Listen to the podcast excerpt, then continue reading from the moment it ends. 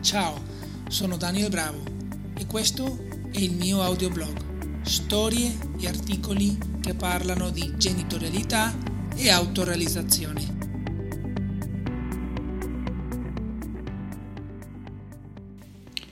Episodio numero 10. Cos'è e qual è il vero senso della meditazione? Nella serata di questa settimana abbiamo approfondito questo argomento, seguendo un po' la traccia della conferenza di Rinpoche Yongei Mingyur. Ecco che potete trovare il suo video sul link allegato a questo articolo. È senza dubbio la presentazione sul tema della meditazione e della consapevolezza più semplice e lucida che abbia sentito da molto tempo a questa parte. Quindi l'argomento visto è stato cos'è e qual è il vero senso della meditazione.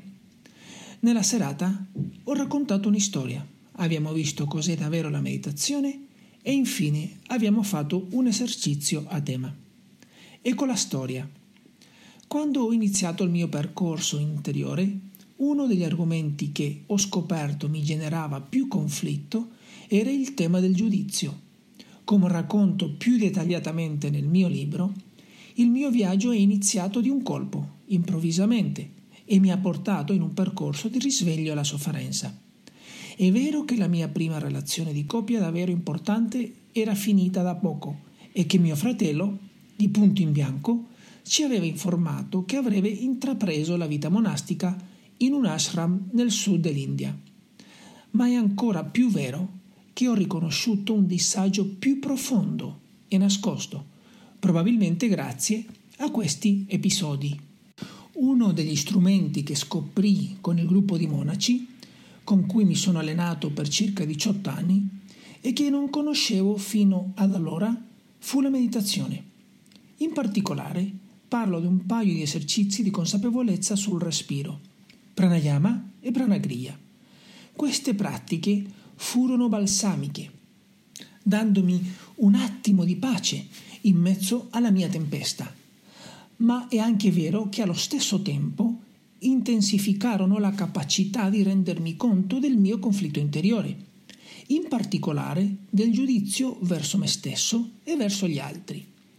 Come condivido nel libro, potevo riconoscere come avevo giudicato me stesso e gli altri per la maggior parte della mia vita senza saperlo.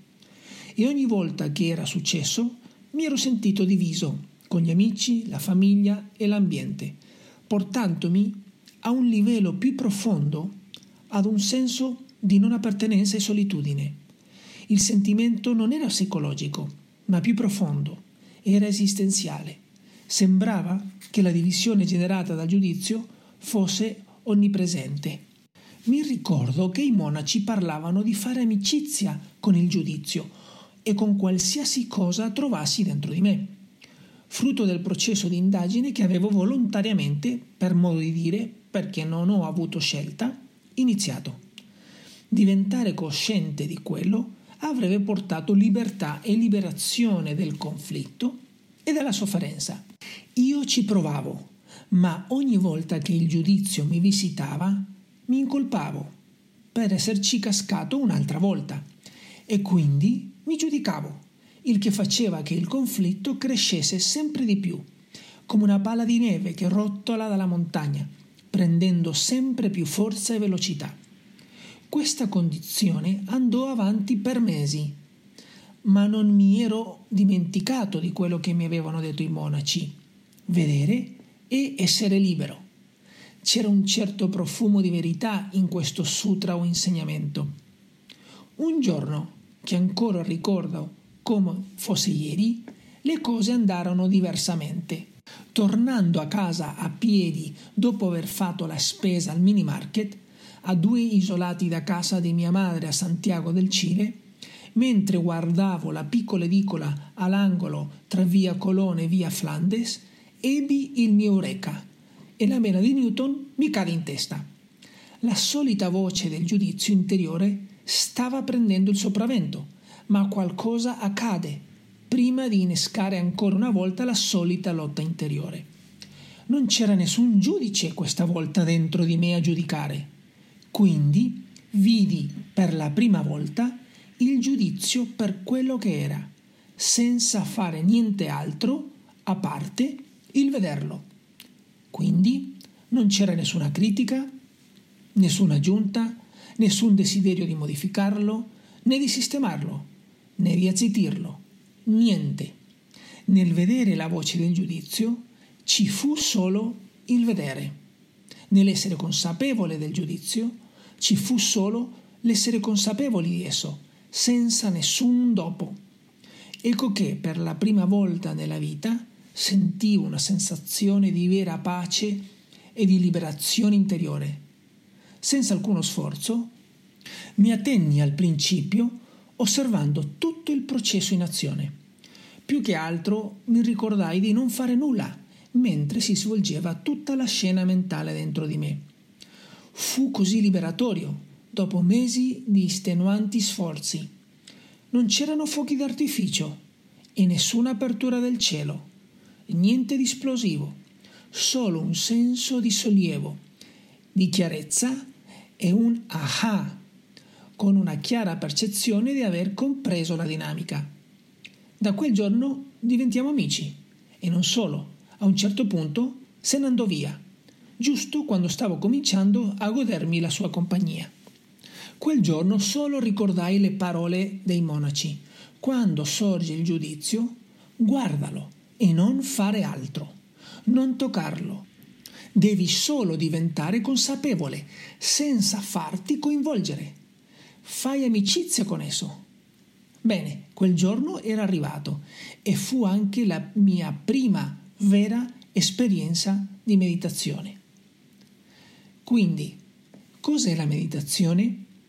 Il senso della meditazione è diventare consapevole di quello che c'è nello schermo della nostra percezione. Quindi l'essenza e unico scopo della meditazione è la consapevolezza stessa. Se facciamo un'analogia, possiamo dire che la consapevolezza è come lo spazio o come l'atmosfera. Il giudizio invece è come una nuvola o come il clima. Possono una tormenta, una nevicata, una grandinata o un giorno di sole modificare la natura dello spazio e dell'atmosfera? Certamente no. Lo spazio non ne viene toccato. Quindi la consapevolezza è come lo spazio, intoccabile, immodificabile e inalterabile dai contenuti della mente il giudizio, il panico, la frustrazione, la paura o qualsiasi altro ti venga in mente. La consapevolezza è dietro tutto ciò, è sottostante, alla base. Questo è ciò che mi accade quel giorno. Non lo capii, semplicemente lo vissi. Quando siamo coinvolti dai contenuti della mente, sia giudizio o insicurezza o dalla confusione, eccetera, e noi non ne siamo consapevoli, noi siamo quello, ovvero siamo il giudizio, siamo l'insicurezza e siamo la confusione. Quando invece si diventa consapevoli del processo, qualsiasi esso sia, avviene un distacco naturale da quello che c'è. Per esempio, per vedere un fiume devi essere fuori dal fiume. Se sei dentro, non lo vedi, anzi, lo subisci e vieni portato via, trascinato qua e di là dalla corrente. Invece, se lo vedi, è perché ne sei fuori.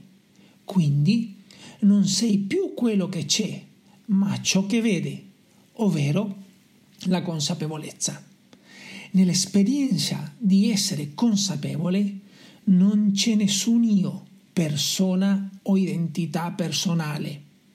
Non c'è identificazione con quello che c'è, anche se quello che c'è è lì.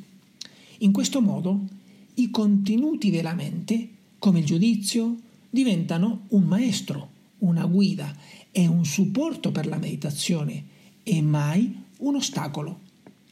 Ciò che dovrebbe essere molto chiaro è che la meditazione non c'entra niente con l'idea molto diffusa di fermare o bloccare i pensieri e le emozioni, o con l'idea di forzare uno stato di rilassamento che non c'è, o di evitare certi pensieri ed emozioni. Queste sono rappresentazioni pop del suo vero significato. Allora, come si medita? Per rispondere a questa domanda devi portene un'altra. Conosci la consapevolezza? Se la tua risposta è sì, allora sei stato promosso, perché la conosci. Se la tua risposta è no, anche tu sei stato promosso, perché sai di non conoscerla. E questo è già essere consapevole. Se invece la tua risposta è di dubbio, perché senti che forse la conosci e forse no, purtroppo anche tu sei stato promosso. Infatti, sai che non ti è chiaro, quindi sei consapevole di essere in dubbio. Pertanto, come lo spazio, la consapevolezza è sempre presente, è il sottofondo della nostra esperienza umana. Meditare non presuppone l'avere una bella sensazione e questa è una grande bufala che ci viene raccontata in Occidente. La vera meditazione ci rende consapevoli di quello che c'è, niente di più e niente di meno. La domanda che dovrebbe naturalmente emergere è se l'essenza della meditazione sia la consapevolezza. E questa noi la conoscevamo anche prima di conoscere la meditazione. Perché avremo bisogno della meditazione? Nella serata abbiamo discusso il tema e abbiamo scoperto che il problema è che ci dimentichiamo. Quindi la meditazione serve a ricordare che la consapevolezza c'è e serve a riconoscerla.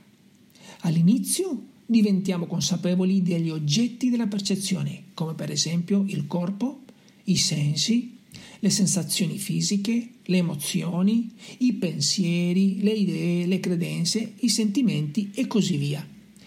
A un certo punto però si scopre di essere consapevoli dell'essere consapevole e si comincia ad abitare la propria esperienza da quello sguardo anteriore al dominio della mente umana, una consapevolezza vissuta ma non conosciuta, un'esperienza dell'immediatezza dell'essere nell'anticamera del pensiero.